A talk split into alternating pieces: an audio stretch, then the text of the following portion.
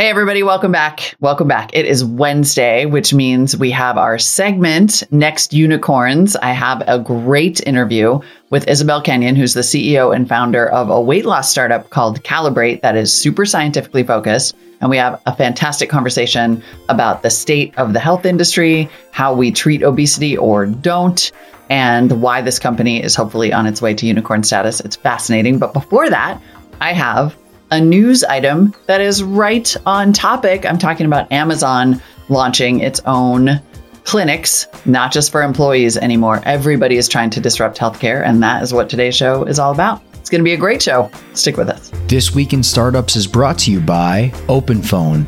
As a startup founder, a lot of mistakes are easy to roll back, but using your personal cell phone number as your company number isn't one of them. OpenPhone makes it easy to get business phone numbers for you and your team right on top of your existing devices. Visit openphone.com/twist to get 20% off your first 6 months. LinkedIn marketing. To redeem a free $100 LinkedIn ad credit and launch your first campaign, go to linkedin.com/nextunicorn and MicroAcquire, the startup acquisition marketplace. Start the right acquisition conversations at your own pace. Get free and instant access to over 100,000 trusted buyers with total anonymity. Say goodbye to brokers and meet your ideal buyer today. Go to try.microacquire.com slash twist. All right, I'm kicking off solo for a minute to talk about Amazon actually launching Amazon Clinic, a telehealth service for citizens in 32 states. Now, we have sort of kicked around what Amazon is going to try to do in healthcare. We know they had offered some healthcare solutions specifically for their own employees, but this appears to be Amazon actually offering a telehealth service called Amazon Clinic for all kinds of regular health consumers. This, of course, is coming one day after reports that Amazon could lay off as many as 10,000 employees. The company has unveiled its new telehealth service called Amazon Clinic. Now, we've been speculating for a while and talking about Amazon's ambitions around the healthcare space. The company uh, does offer, I think, some internal healthcare services for people who work there. But now there's this actual telehealth service available in these 32 states that include Alabama, California, Alaska, Hawaii, and New York. And the website says they hope to expand to more states in the coming months. I'm going to go ahead and say that a 32 state rollout coming out of the gate is still pretty big. Amazon Clinic is described as a message based virtual care service that connects customers with affordable virtual care options when and how they need it. Supposedly, it will provide care and consultations for around 20 specific conditions, including allergies, acne, hair loss, erectile dysfunction, help with quitting smoking, rosacea, motion sickness, pink eye, heartburn. So your kind of basic stuff that goes wrong that, to be honest, you don't necessarily need to go to the doctor for. Like you sort of know if you've got hair loss or seasonal allergies or yeast infection. They will also offer prescription renewals, it looks like, for things like your blood pressure prescriptions, migraines, asthma, hypertension. So, a fairly kind of straightforward things that bother lots and lots of people offering. They also have a new store for healthcare that lets users choose from a wide variety of healthcare providers. And then every clinic on the platform has been vetted by Amazon's clinical leadership team. It works like a pretty straightforward app. It seems like you just choose your condition on the platform with the help of a kind of hilarious and sometimes slightly graphic looking diagram. Uh, you choose the provider that you want to interact with and fill out a brief questionnaire. And then the patients and clinicians have a little chat over literally over Amazon's message based portal. After that consultation, then the healthcare provider forwards a treatment plan, including any prescriptions to your preferred pharmacy. So, kind of exactly how you would want telehealth to work for something pretty simple and straightforward. Here is the rub. At this time, Amazon Clinic does not accept health insurance. So, the cost of services can vary depending on the healthcare provider. For example, um, the pink eye cost, which is conjunctivitis, is the technical term there, in New Jersey, uh, you've got one provider charging $30 and another charging 48 So hopefully there will also be a mechanism for some price comparison. Amazon, uh, of course, just to give a little history here, has been creeping into the health services industry for the past couple years. Late in 2020, they launched the Amazon Pharmacy, where customers could purchase pharmaceuticals online. Prime members can get discounts of up to 80% off generic brands, 40% off brand name medications. And Amazon Pharmacy also purchased PillPack in 2018 for $753 million. That was according to PitchBook. PillPack offers medications in these personalized packets, which is great if you take lots of medicines a day. And then, of course, if you remember, and this was the big one back on episode 1514, almost 100 shows ago now. Wow. We covered Amazon's purchase of One Medical. Amazon bought One Medical for $3.9 billion in cash. And of course, One Medical is a member based health platform that offers the same or next day booking for virtual and in person consultations. That company has about 190 offices so far, those clinics do not seem to be part of the Amazon clinic, probably because the purchase actually hasn't gone through yet, because it is being investigated by the FTC. Amazon also offers employees uh, Amazon Care, which debuted in 2019. That was its first big foray in some ways into offering care specifically, as opposed to prescriptions or something around that. That service lets Amazon employees get in person or virtual health services but now Amazon, with I assume this bigger rollout, is in the process of winding that down. It's not too clear how much traction that service gained or how many employees actually used it. However, uh, Amazon, of course, used it as a big beta test, one assumes, to get a deeper understanding of what they need to deliver healthcare going forward. So I guess our big question is what's the big play and what's the vision? Does does Amazon expect this to become a new core uh, much like AWS? Is it the kind of thing where they might be getting a little, uh, it might be a little bit of a side quest, if you will, somewhat like the acquisition of Whole Foods, which I think was kind of like fine and is now in one of the segments that lost money in Q3.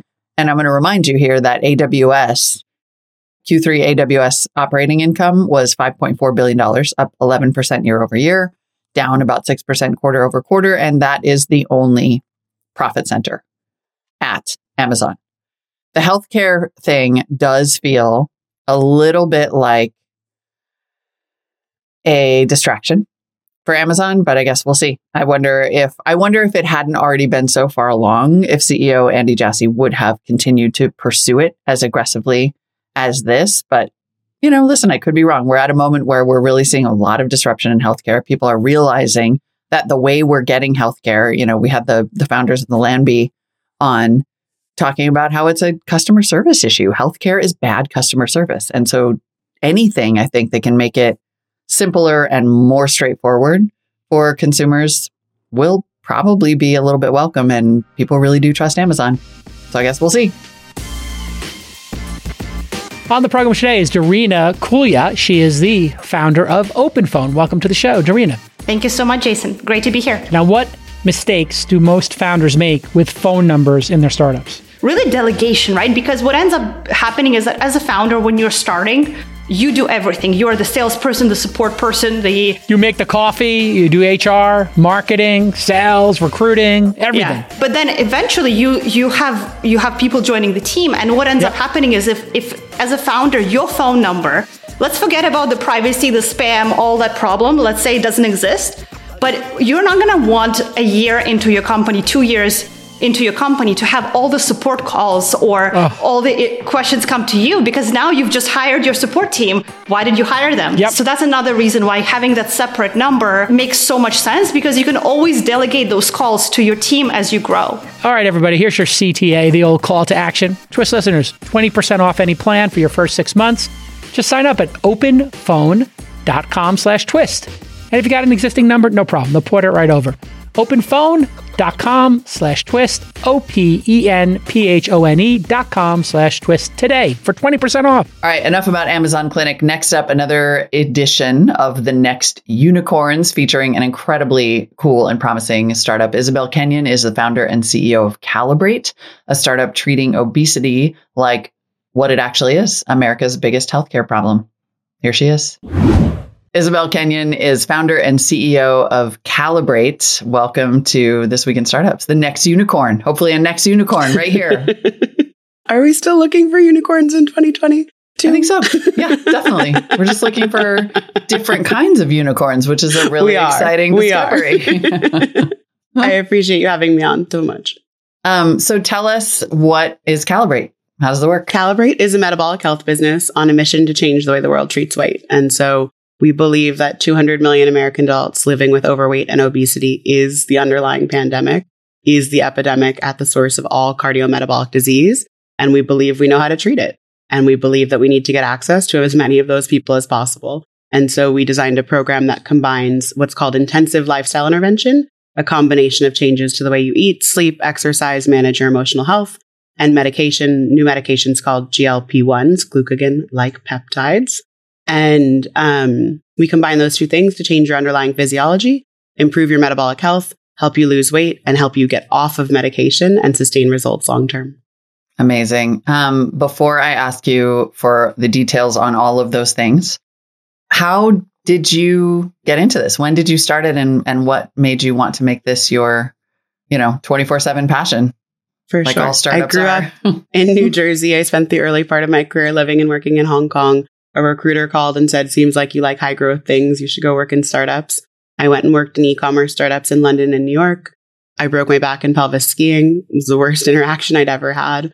I said, this feels like one big retail business that should be an e-commerce business, which is the right amount of naivete to have to enter the healthcare industry. Yep. Yep. You're not and I said, there, I, though. I want to spend the rest of my career fixing healthcare. Um, this is wow. the problem of our times. And my experience was so miserable. And I want to make this better for other people. And so I joined the early days of a pharmacy startup called Capsule in New York. I got to build out the operations, the growth, the sales and marketing. And then I got to spend time with pharma companies at the end doing partnerships. And so was spending a lot of time thinking about what does the future of direct to consumer pharma looks like? What is going on with the price of drugs? How do we make those drugs cost effective? What is going on with the total cost of care in this country? And how do we bring that down? And my mom had a doctor's appointment. She learned like one in two American adults, she had prediabetes. And she told me, you have to help me find a doctor who can help me lose weight. And I did. Turns out every fancy academic medical center in the country has an obesity board certified doctor. There were a couple thousand of them then. There are 5,000 of them today. But like I said, there are 200 million of my mom. And so when we went, I learned about the standard of care. I learned we've known how to treat obesity for three or four decades. And it's been trapped in this tiny academic medical center where you wait months on months for appointments. You pay fee for service for appointments. You go back every three to six months and you order bars and shakes to eat in the front.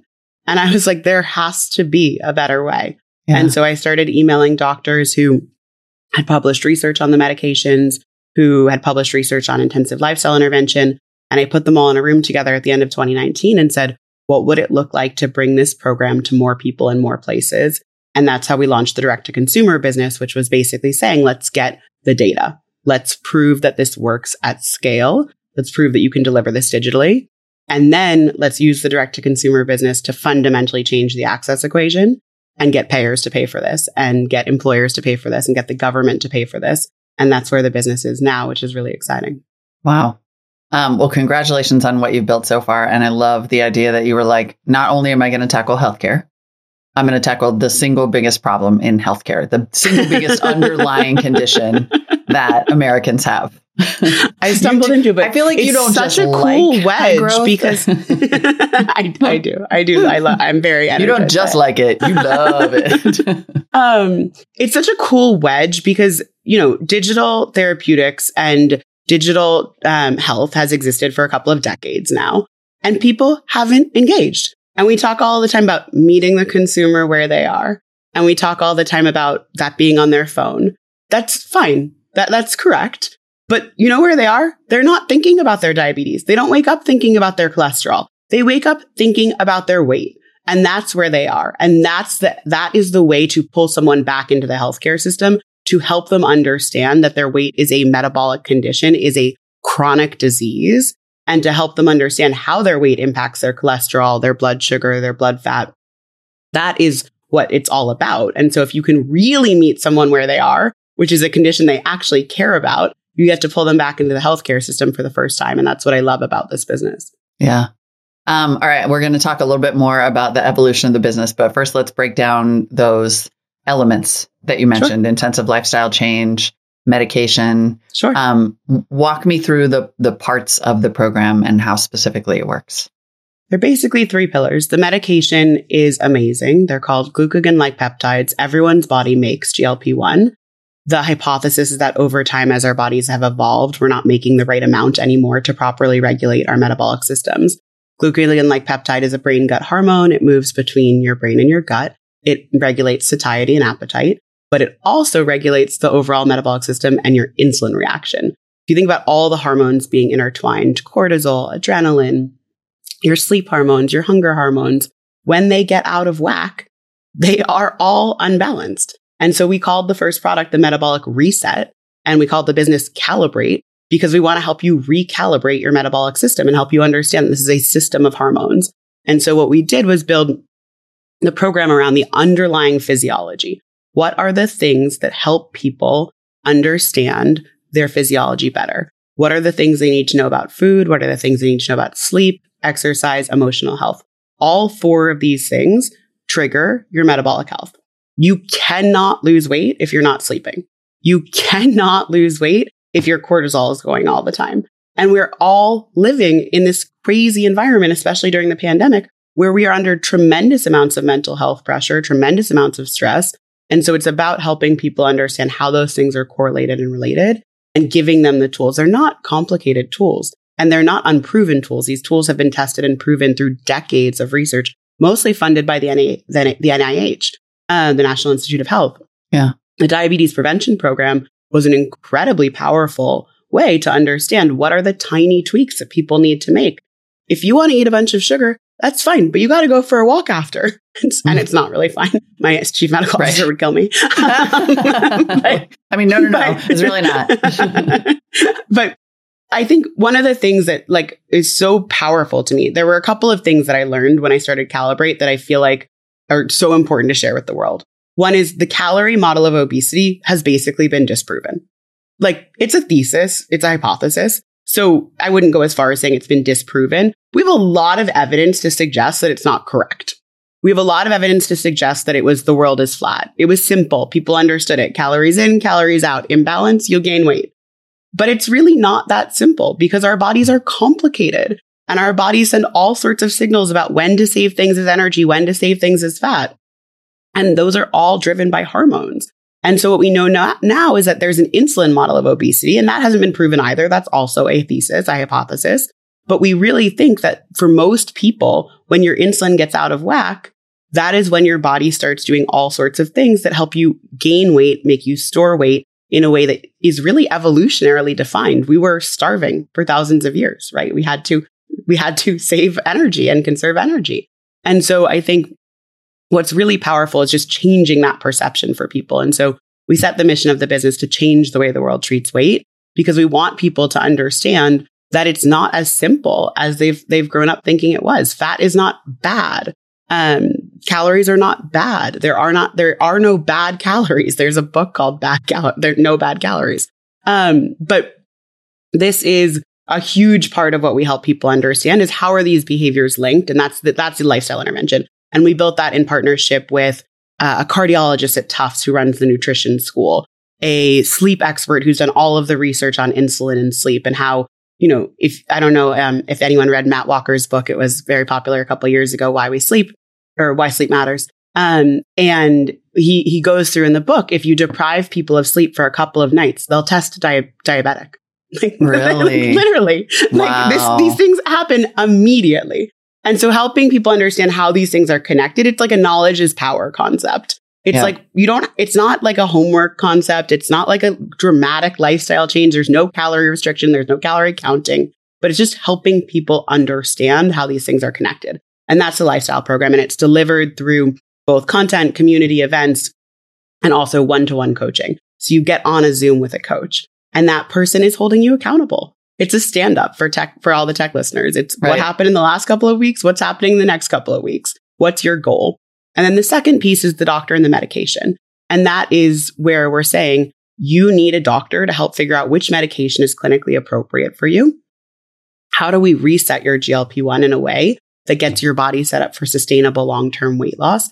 And then how do we get you off that medication? And that's where pharma disagrees with us. Big surprise. Um, pharma thinks you should be on these medications forever. And we think you'd bankrupt the healthcare system if you did that. These are not hmm. cheap medications. The list price are up to $1,500 a month. We spend $10,000 a year treating an individual's health in the US. Okay. So we're talking about bankrupting. wow. so what we say is we need to find a total cost of care equation that makes sense. And so the pillars are basically this coaching, community, content, and then the medication part. And what's really important to us is that one, we guarantee results. We guarantee that if you stick with the program, you'll lose 10% of your body weight. And for the employer business, for the payer business, we guarantee we will get you off of medication. And we guarantee that we'll sustain results after we do that. Dang. That's a big promise. it is a big promise. Hey, everybody, I'm here with my pal, Tom Eschbacher. He is the senior sales manager at LinkedIn Marketing Solutions. And today, we're going to talk about marketing for startups. And LinkedIn did a great new internal report called Today in Startup Marketing. Welcome to the program, Tom. Thanks, Jason. We've been talking about ICP, Ideal Customer Profile. This is a critical concept for all founders to understand. How can LinkedIn help with the startup figuring out who is their ideal customer? It's hard to know, especially for, for companies who are, are really getting started. And one of the great ways that LinkedIn is able to help is by providing you additional insight on who's visiting your website from all channels organic, paid, search, what have you. Our website demographics feature looks at the professional attributes, and I'm talking about the job function, job seniority, company industry, company size, even company name to help you hone in on the audiences that are most engaged with your site. We can look at this down to the particular page so you can get product level insights. Uh, and what you're going to do is take that, share it back with your sales and product team, and add that to the anecdotes that they are bringing to provide a really holistic view of what an ICP can and should look like. Fantastic. Rethink your B2B marketing on LinkedIn ads and get a $100 credit on your next campaign. I kid you not, a hundy coming to you in free advertising and marketing. Go to linkedin.com slash next unicorn to get $100 off. Again, linkedin.com slash next unicorn for $100 off. Of course, terms and conditions do apply because they're giving you a hundy. Okay, I have more questions. Sure. Let's, I want to dig in a little bit more to the things that we know now that we didn't entirely know then, because it does seem to be, and it's been slow in coming um, in some ways, that there's an understanding now about insulin, inflammation, specifically that that maybe wasn't there before right that is that is probably is to your benefit at this moment in time because there are parts of what you're offering that are as old as time in some ways and other parts that are based on fairly new, new yeah. understanding new science so talk to me about the parts that are new so the insulin inflammation connection is real and we believe in it I would mm-hmm. say there's a lot more research to do. And so it's really easy to say cardiometabolic disease is a spectrum. And it starts with overweight and then it goes to obesity and then it goes to prediabetes and then diabetes and then cardiovascular disease. Starting to connect it to all inflammatory de- disease is happening. We are publishing data. We are publishing research, not calibrate the world is publishing data and research demonstrating that weight causes inflammation and inflammation causes all other chronic disease, most other chronic disease, about half of cancer. And so I think we are starting to understand more the link between those two things. I don't think it's as obvious yet as it could be, but for sure, reducing inflammation is important. And it's one of the biomarkers we measure in addition to the CDC's definition of metabolic health, because we believe that if you decrease inflammation, you're going to make people feel better. You're going to make people feel back in control of their bodies and you're going to ultimately drive better health outcomes.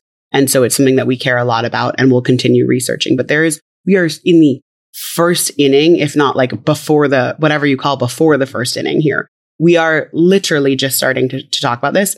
I mean, SSRIs have been around for decades. And a couple months ago, we just published the first data saying maybe they don't work for most they people. They don't work. Right. Exactly. Antidepressants, for those of you who are listening who don't know this phrase, turns out they don't do anything. yeah. Well, for some people and for some people they do, but this is like, do, we're moving but... towards precision medicine, right? And And I Right. think one of the things that's super powerful is for decades on decades on decades, we didn't even test medicine on women in childbearing years, i.e., all the years. And so, Yeah, no, I know. how could we know? real familiar with that one. Uh-huh. um, so let's talk a little bit more about the medications now. So the medications um, are not included in your price, Correct. right? And they are in most cases not covered by insurance while we're talking about things that are Incorrect, but we'll, I'll share Oh, oh more. oh, okay. So tell me, are they? Can they be? Should yes, they be? Like, the GLP ones there? are, as a category, about $25 billion of spend in the US drug market this year. The US drug market on the retail side, so excluding specialty drugs that we would use for cancer or rare disease, is about $350 billion. So this is a Oh. big category. And they have become standard of care for type 2 diabetes diagnosis. So Okay. instead of giving someone who gets diagno- diagnosed with type 2 diabetes insulin, which ultimately makes them more insulin resistant Mhm. and makes them need more insulin over time, we now say, let's give them GLP 1 and let's see if we can re regulate the body's own production of insulin. And sometimes that works, sometimes that doesn't work, sometimes we need to add insulin on top. But they are a huge category for diabetes, and they've been around since 2003 for that category. And so we have five or three different five year studies on them. They're safe, they're cardioprotective, they're anti inflammatory. The way that they work, they're not stimulants. This is very different than what we've seen in the past in terms Right. of weight loss. And so, as a quote side effect, we saw that people were losing weight. I would suggest that's not a side effect, that's the mechanism of action. Right. Actually seems. but we weren't thinking about obesity as a chronic disease then. And so in 2013, the American Medical Association voted and they said, obesity is a chronic disease and we need to start treating it because this is the next diabetes. And the way that we thought about diabetes 15 or 20 years ago when we said lifestyle choice, stop drinking soda. And today, the way we think about diabetes when we say huge category of chronic disease, very expensive, needs to be treated with medication is Mhm. totally different. So if you grew up thinking about diabetes as a lifestyle choice today, most people don't think about it that way. And some people never even grew up that way because they're younger. And so they just think about it as a chronic disease. And that's where I think we are with obesity, which is in 10 or 15 years, we're going to say this is a chronic disease that needs to be treated that way. And so what's happened is there are about, I believe there are 11 GLP 1s approved today. About six of them are effective for weight loss. Four of those are, are labeled for diabetes. And so if someone has diabetes or prediabetes, we can treat them with that. And they have broad formulary coverage, 90, 95% commercial formulary coverage. And then the obesity drugs have about 30 to 40% formulary coverage. And so between the fact that where I started the conversation, 50% of American adults are living with type 2 diabetes or prediabetes, Mhm. and then the other population that we're treating has obesity, we can usually find coverage with insurance um, companies for one of these drugs. Oh, great. Okay. What is not covered? Where did I get that impression? Or did I get that impression because I, I, mean, we're Twitter? still there's still a long way to go, right? On the Right. obesity drugs, you're still at 30 to 40 percent, and the government doesn't cover the obesity drugs at all yet. Got so it. So CMS no has Medicare. said we will not cover Medicare, Medicaid, the VA have said we will not cover these drugs for obesity yet. Meanwhile, we're having a national crisis where we can't register people for the military for the first time because they have obesity. Right. So there's a lot of work to do there. And we're big supporters of a bill called the Treat and Reduce Obesity Act, which asks CMS to start covering these medications. why did they they passed a ban right they sort of specifically banned covering that it's not just an oversight uh, because of like fen-phen like what happened that caused the, the government not to This is a whole nother episode. we do like to uh, i am fond of saying that we humans like to overcorrect we, we do. Uh, so fen-phen, for those who don't know, was a drug uh, produced by Wyeth in the 1990s. Um, it was, in the end, um, almost 6 million Americans took it, which is crazy. wow. and um, in the end, a little bit dangerous. So there were people who had serious heart defects as a, as a result, and it was Mhm. ultimately pulled from the market. It was effectively a stimulant, and Right. it effectively suppressed your appetite, and it was really effective at doing that. People had twenty percent plus weight loss on it, and so it was the first time that most people who lived through that generation were introduced to weight loss drugs. Were introduced to the concept that there is a drug that can help them lose weight. It wasn't working on the underlying mechanism. It didn't work on sustainable weight loss. It didn't work on this idea that you can change your body's underlying physiology.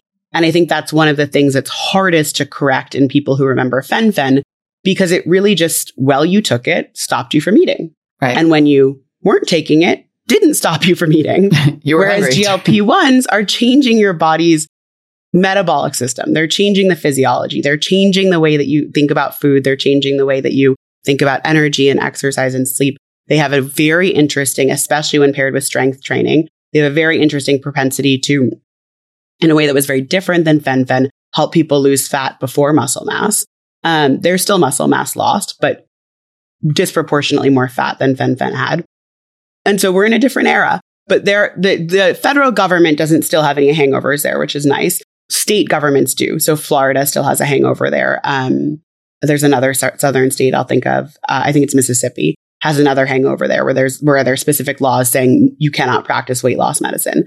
Um, and so we've gone and gotten waivers because we've said this is good medicine, and Right. we're able to practice in both states. As a result, we worked with the medical boards.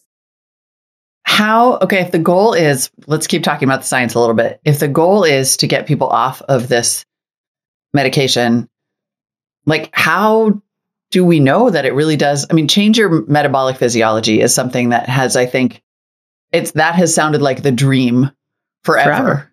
And then it's like, I don't know, I get to be 47 and my body's like, yeah, we're not doing that anymore. Or your metabolism's totally changed. Or, you know, it's like, is this really possible to change that in a way that You'll only lasts? you we will only learn with businesses like Calibrate.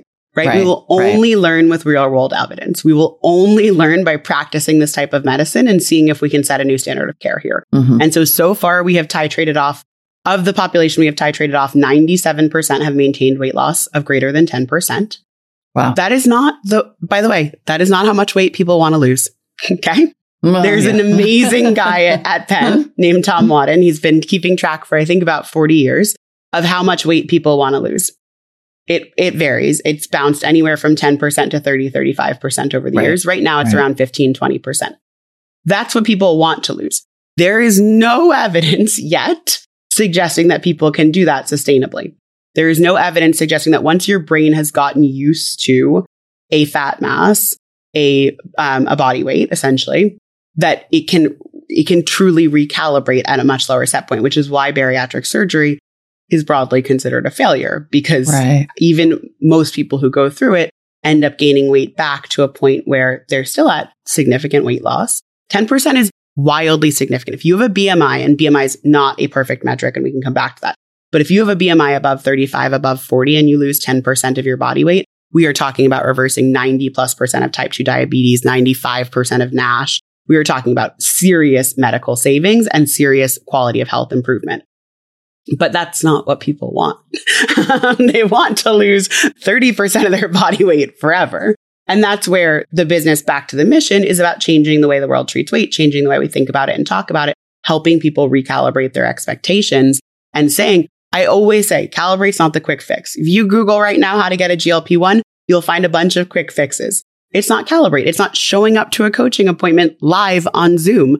It's not committing to a one or two year program. It's not committing to making long term lifestyle change. But what we do is we say for the people who are ready to commit and who are focused on their health, let's do it. Let's go. And so a lot of our members have recently been diagnosed with diabetes or prediabetes. A lot of our members have recently had a health scare that makes them think that existentially it's very important for them to be back in control of their weight and their health. When I think about who this could be for, and I hear you say that 10% number, it sort of feels like a lot of us are at the point where it would be beneficial to knock off that 10% now before it gets worse. And yet, it might not be until we have a prediabetes diagnosis, for example, that we're either motivated or our insurance will cover this intervention. Like, I wonder at what point in people's kind of journey should this they is the come to calibrate? You know? old question, right? Like, Yeah. where do we invest in preventative care? Exactly. And if the cost of drugs was nothing, we could invest in preventative care a lot earlier. Right, right.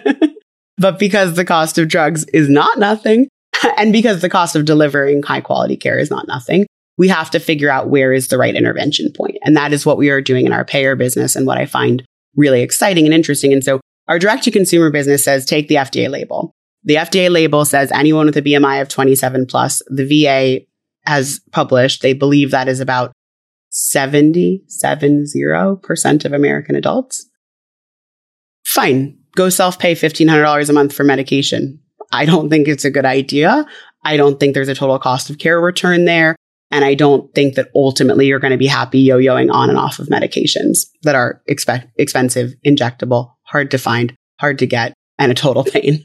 Um, but if you look at a population with a BMI 35 plus, if you look at bariatric surgery diversion, if you look at pilots who need to fly on airplanes, if you look at truck drivers who need to have non diabetic A1Cs, there are populations where this really matters and where the ROI is immediate. Right. Um, and so that's where we're starting on the enterprise business, really saying who are the populations where this has an immediate ROI. And then over time, let's, let's expand that because over time, the cost of the drugs will come down. Generics will enter the market. The cost of the drug will come down. But for right now, the cost of the drug is very high. And so it's really important that you think about the cost of Calibrate, the cost of a service, whether it's Calibrate or not, wrapping around, plus the cost of the drugs and the ROI you get on that. Yep. MicroAcquire is a startup acquisition marketplace that cuts out everybody in the middle.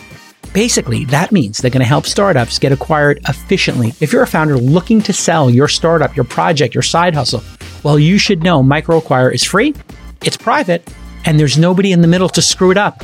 Trust me, I've seen so many times these brokers in the middle screw up a deal. You know why? Man, they might be looking out for the buyers more than the sellers because you sell your company once, maybe twice in a lifetime, but the buyers of companies might be buying 10 companies a year. It's the opposite of MicroAcquire. MicroAcquire has already helped hundreds of startups get acquired. This is such a great idea. I don't know why I didn't come up with this. And they facilitated hundreds of millions of dollars in closed deal volume. Their platform includes over 120,000 buyers. Now, these buyers have skin in the game because they pay $390 a year for access to the database uh, and this marketplace of companies looking to sell. And these startups are all vetted. So if you have thousands of vetted startups currently listed for sale and 120,000 buyers, what's going to happen? Successful acquisitions. And the founders get free access and instant access to these 120,000 trusted buyers who, uh, you know, they pay for access. I pay for it, and I'm interested in buying some newsletters right now. And buyers like me can browse the listings for free. And the platform, of course, is totally free for sellers. Sign up for a premium $390 a year uh, access to all the deal info at try.microacquire.com slash twist. Once again, try.microacquire.com slash twist. And if you want to list your company, go to the same URL. All right, talk to me about the enterprise business. It sounds like so. Let's let's go through the different business models that have existed. The DDC, the DTC business, business still exists. exists. It's my favorite will business. Continue. It's my baby. Um, we learn. We it's a lab. We get real feedback. I always joke if your employer pays for something and you don't like it, you're just going to stop using it. If you pay for something and you don't like it, you're going to send me an email. so, and then how much does that cost? Like what, and how does it uh, work? Uh, today it costs about $135 a month for year one and about $50 a month for year two. And about 71% of people buy a year two product in the direct to consumer business today. Wow. On the enterprise business, we launched with our first client Workday on um, October 1st. Um, we have three other clients live now, and we have about a million lives going live in um, 2022. Um, so very, very exciting. Really, really driven by the immediate need that employers are feeling around the cost of spend here, around the uh, around the drug spend here, um, and the cost of care here. And what's what's really indicative of how broken the system is is that because these drugs are standard of care for type 2 diabetes, we want to make it easy for people to get them. And because of that, that means bad actors right. can get them. Right. And so even if you don't have an obesity drug on your formulary, you just notice that all of a sudden, Optum published data on this in their, in their Q3 earnings. You just notice that all of a sudden your drug spend on diabetes drugs is up 36% year over year. Do you think the diabetes incidence is up 36% year over year? No. but you think patients are getting access because the pipes aren't smart enough to stop them from getting access. And so what we sell to what we sell to employers is utilization management. Who are the right people to get the right medications for the right amount of time. And uh-huh. how do I make sure that that's what's happening to optimize your total cost of care and your ROI?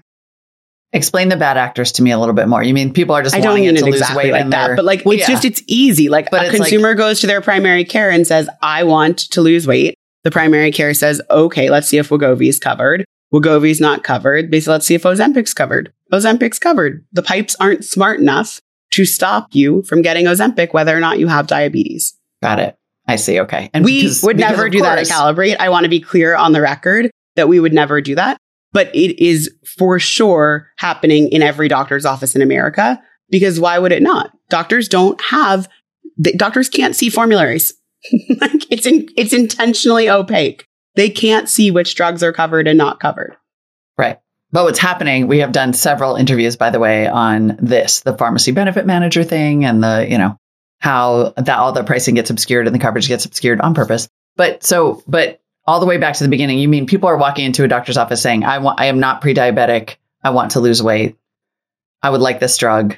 And the doctor's like, okay, if I can get it covered, I a will. billion views called Ozempic weight loss journey on TikTok. Wow. Ozempic's a diabetes drug. Right. But back to our prevention conversation, you can understand why people want to take it or they want to take, right? Like, is this where It's the same molecule from the same manufacturer in a Yeah. different colored bottle. I mean, how does this not make your business even more complicated, right? I'm sure you have people It yelling at you saying, this is a this is a lifestyle thing. This is, you know, how dare you say that my obesity is a bad thing? And then you have people who are just like, I well, and why would you deprive obesity patients of treatment? Right. Right? What who's to say that diabetes patients are more deserving of treatment than obesity patients? You asked this question a couple of minutes ago. Like, Yeah. where is the right place to invest in preventative care? Mhm. And why is this even preventative care? This like these are real diseases that need to be treated. Yeah. Um, I was on a panel this week called wellness care, and I was like, let's. This is healthcare. Um, Yeah. like, this Yeah. is healthcare. Um, and um, I think it's it's a it's a hard question, and it's a hard social question. And because we live in this world in 2022 where everything has to be black or white, and you have to be right or wrong, and there's not room for nuance, it's a really hard conversation to have. And that's why I'm glad we have 20 minutes to talk about it. Yeah. Because otherwise, I'd end up with some soundbite where I sound like an idiot. we would never let that happen. Um, and yet someone would certainly find a way because it is really complicated. And while you have people who are walking into doctors' offices and successfully getting prescriptions for this, and you know, whether they quote unquote need it or not, you also have I, I feel like I see Twitter threads pretty regularly from people who are like, I have struggled with weight all of my life. I cannot succeed at this. And I went and asked my doctor, and my doctor was like, You need to have more discipline. So I think you have like stigma. 10 this is one of the most frustrating everywhere. things to me about the healthcare system any change we make is at least 10 years from implementation right yeah. if landmark research comes out which it Yeah. did this summer one of our advisors dari Mozaffarian at tufts published research showing that for the last 40 years americans calorie consumption has stayed flat their calorie exertion the amount of calories they use has actually increased we're more active than we were 40 years ago at the same time the obesity rate doubled. To me, this fairly conclusively proves that it's more complicated than calories in, calories out. Right? We have poisoned the food supply. We have poisoned our microbiomes. We are not processing food. We are not processing exercise. We are not processing sleep the way that we used to. Our hormones are not working the way that they used to. We are always in fight or flight. We are always, our adrenaline is always going and we are always carrying ourselves with cortisol. And so all of these things mean we're dysregulated and our bodies are not working the way that they did 40 years ago. And so I think it's really, really important that we live with that reality and we think about where is the right place to invest and how do we prove that? And that's why the enterprise business is so exciting to me because you get to go say, who are the populations who really need this? Yeah.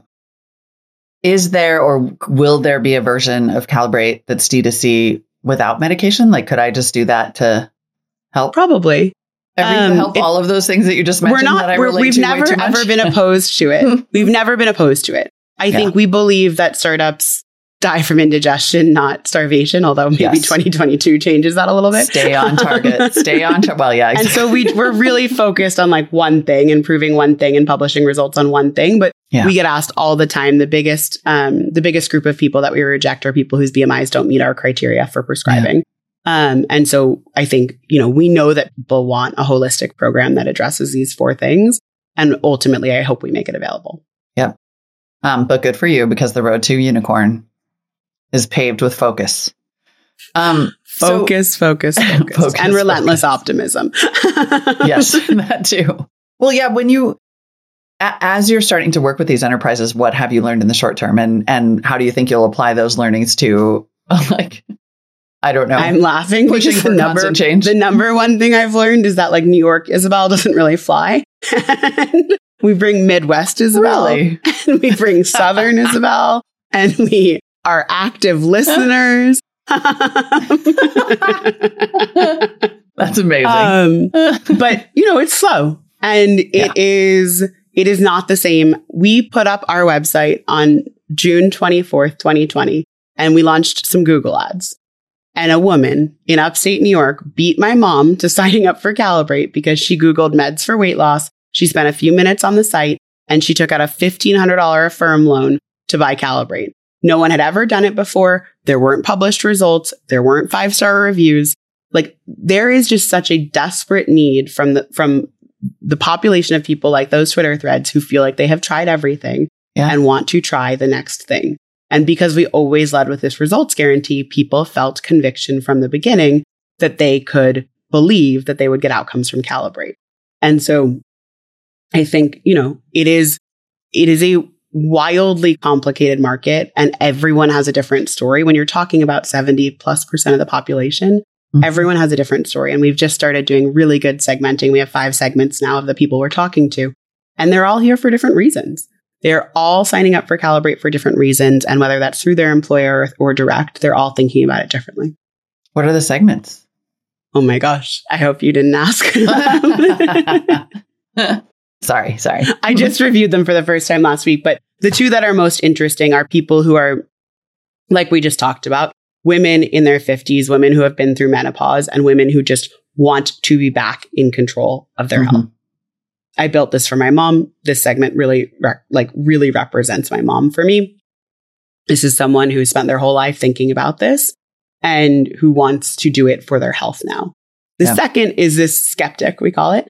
Um, and this is a this is a person who doesn't really think that the next thing's going to work. Um, doesn't really think that one thing is probably better than the next, and really has to be convinced. And that's where the results guarantee really comes into play. And saying testimonials really come into play, reviews really come into play, social proof, referral. This year, the business, thank the heavens, um, has been able to really diversified from paid from paid acquisition because of referral. And Mhm. so we spent the first year of the business really with Facebook, as most people were. Mhm. And then Facebook broke and we can't prospect there anymore. But what we can do is have members who have viral results share their experience with other members or sorry, with, with people who aren't members, with Mhm. friends and family members, with, um, with coworkers. And so for the first time ever, organic acquisition passed 50% of signups in August. It's continued to climb since. And organic is two thirds of that. Or sorry, referral is two thirds of that. Wow. How how do you? You don't have to give me all the segments. Um, but I'm getting I don't know idea. the other three off the top of my Great. head. Perfect. I'm letting you off the hook now. My CMO can do the next segment. What happens? So, talk to me about a results guarantee. Like, what does that look like in practicality? Because is it a money back guarantee or is it, It a- is. you know, yeah. it's a money back guarantee? It's a money back guarantee. Uh, different states have different rules around how you call that. Yeah. but it Okay. is a money back guarantee.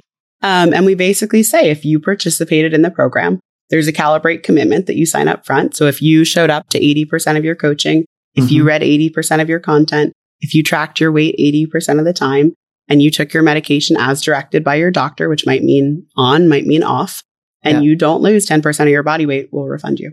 Yeah. Wow. Have you had to? I think you gave me this stat earlier, times. but right. Yeah, A handful of times. bodies are different. Everyone's different and there's Mhm. there is no solution that works for everybody. Um but there are for sure solutions that work for the vast majority of people and you also get to segment right? Like within we archetype within the program and so we say there are people who are really not responding to this food plan let's try another food plan. There are people who are really not responding to this type of um, coaching let's try a different coach. Like we'll move people around the program um, and make sure that people are getting what they need. I want to ask you about equity because, of course, there are massive equity disparities in health and in obesity rates, right? Let's start there before we even get to who can afford to pay for this and how do we help them there. this is the mission of the business. This Yeah. is what matters. This is what drives the entire team.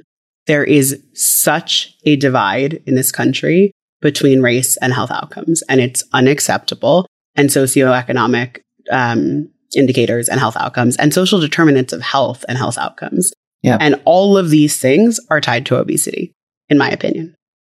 And so I think about this a couple of ways. The first is that we used to think about obesity as willpower. Obesity was about people who didn't try hard enough to eat well enough and to exercise enough.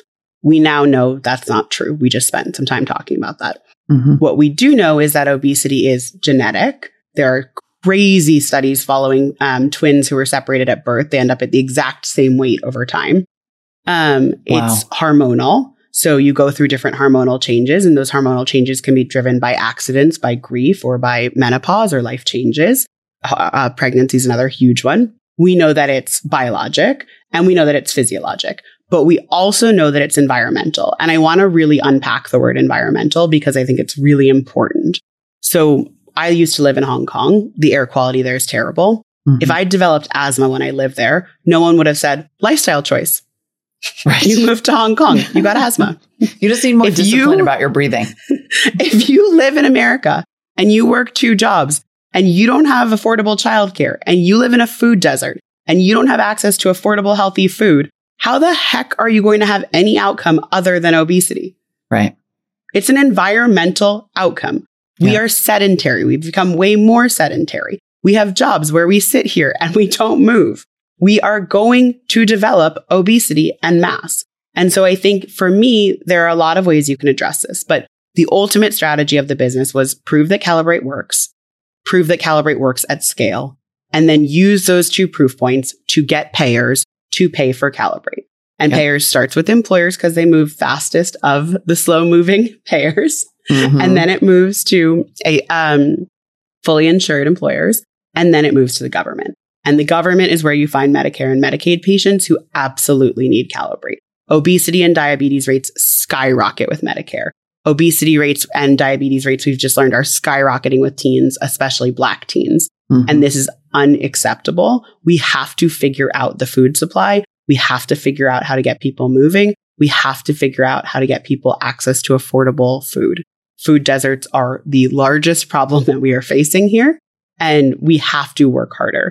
And if we had another 20 minutes, I would spend it talking to you about how we were lied to about fat for the decade of the 90s and how it was all funded by big food and how we were taught that. You remember the food pyramid from school? yes. I just the, how, so the bottom was that. carbs. Yep. Literally. the bottom was the literally sugar. was sugar. Exactly. I just, I honestly, like, I feel like I was weirdly lucky enough to date a bodybuilder in college in the 90s, which is when I learned about a high protein, high fat diet. And I'm ever since then, I've been like, wait, we know this. Yeah, And we still, like, and you know, we keep saying like we know this, but we do not know this. I literally still have friends who are like low fat, drinking whatever, some zero fat milk product. every restaurant I go to, I'm like, do you have any full fat milk or full fat yogurt? Like, I'm not interested in low fat milk and low fat yogurt. Mm-mm. or Um, the and it- chemicals. And I live in like rarefied circles. I'm traveling between New York and San Francisco most of the time, right? yeah. Imagine that you're living in a rural community where you are not able to find this food, where you are not able to find this food affordably. Like Yeah. this is the problem of our times. When you think about COVID and when you think about the morbidity and the mortality of COVID, Yeah. outside of age, it was metabolic health. We have some of the worst metabolic health on the planet, even skinny people. We literally, the CDC just shared seven out of eight Americans do not meet their definition for metabolic health. And if you want to understand how broken the system is, their definition for metabolic health means without medication, you have a healthy waist circumference, you have healthy cholesterol, you have healthy blood sugar, you have healthy blood fat triglycerides, you have healthy blood pressure without medication. And so that like, means that like seven out of eight Americans. Americans are taking a medication for one of those five things. wow. Wow. or they're not taking the medication and they're not and they and they would be qualified to take the medication like w- this is such a it is such a sick care system Yeah. and we have got to spend time and money making it a healthcare system but we have broken incentives because we have employers paying for health plans and the average employee sticks around for less than 2 years and so we have to figure out a credit based system where you get credit for investing in preventative care or we're all on the hook as medicare payers Mhm. That we have talked to a lot of, I feel like I particularly am starting to specialize in startup founders focused on the healthcare space. And I'm happy to see that there are so many. And every time I interview someone who's a CEO in the healthcare space, I uncover some new horror about how it works. And I wonder what is your, you have to be an optimist to be a startup founder, full stop, but especially in the space that you're in. What is your level of optimism about all the arrows coming at this very, very well defended fortress? The thing I think is so powerful is the way that science has changed, is the way that these drugs have advanced to a place where we are talking about weight loss pretty similar to bariatric surgery. Mm-hmm. Drugs that got approved this year, an, a, a diabetes drug that got approved this year, demonstrated 22.5% average weight loss. That's pretty close to bariatric surgery. Yeah. Drugs in the FDA pipeline for approval are demonstrating 25, close to 30% weight loss. And so if we have access to medications that do this and we can figure out how to package the total cost of care effectively and affordably, I believe we will be looking at a different situation in 10 or 20 years. But I believe that people need to start thinking now about how to solve these problems and people need to start getting incentivized now. And the interesting thing is people love that stat that people that um, consumers stay or you know employees stay on on health plans for 1.9 years. But the interesting thing I've learned as I've gone and talked to employers is that for sure, if you work at a large retailer, your average tenure is six months. But if you stay there for a year, you stay there for 10 years. Hmm. If you work at a huge industrial um, company, if you stay there for two years, you stay there till you die. Like they know who in their population they're responsible wow. for taking care of. Yeah. And what's really interesting is when I'm talking to those benefit managers for the first time, they are talking about social determinants of health in the household. And they're asking questions like, why do we define dependence as kids?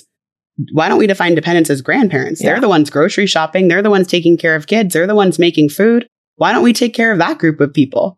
Um, Isabelle, this is amazing. Isabelle Kenyon Thank is you. the founder and CEO of Calibrate. And I feel like we're going to be hearing a lot more from you. Thank you. I'm excited. It was so nice to talk to you, Molly congrats on what you've built, and here's to unicorn status. First inning, so we got a long way to go. All right, everybody, thank you for listening to today's uh, Healthcare with Molly Wood episode of This Week in Startups. Tomorrow, you are not going to want to miss it. We got a great interview. Jason's talking to our favorite CEO, Glenn Kelman of Redfin, about the state of the housing market and whatever those two boys get up to. I'm sure it's going to be amazing. Stick with us and see you then.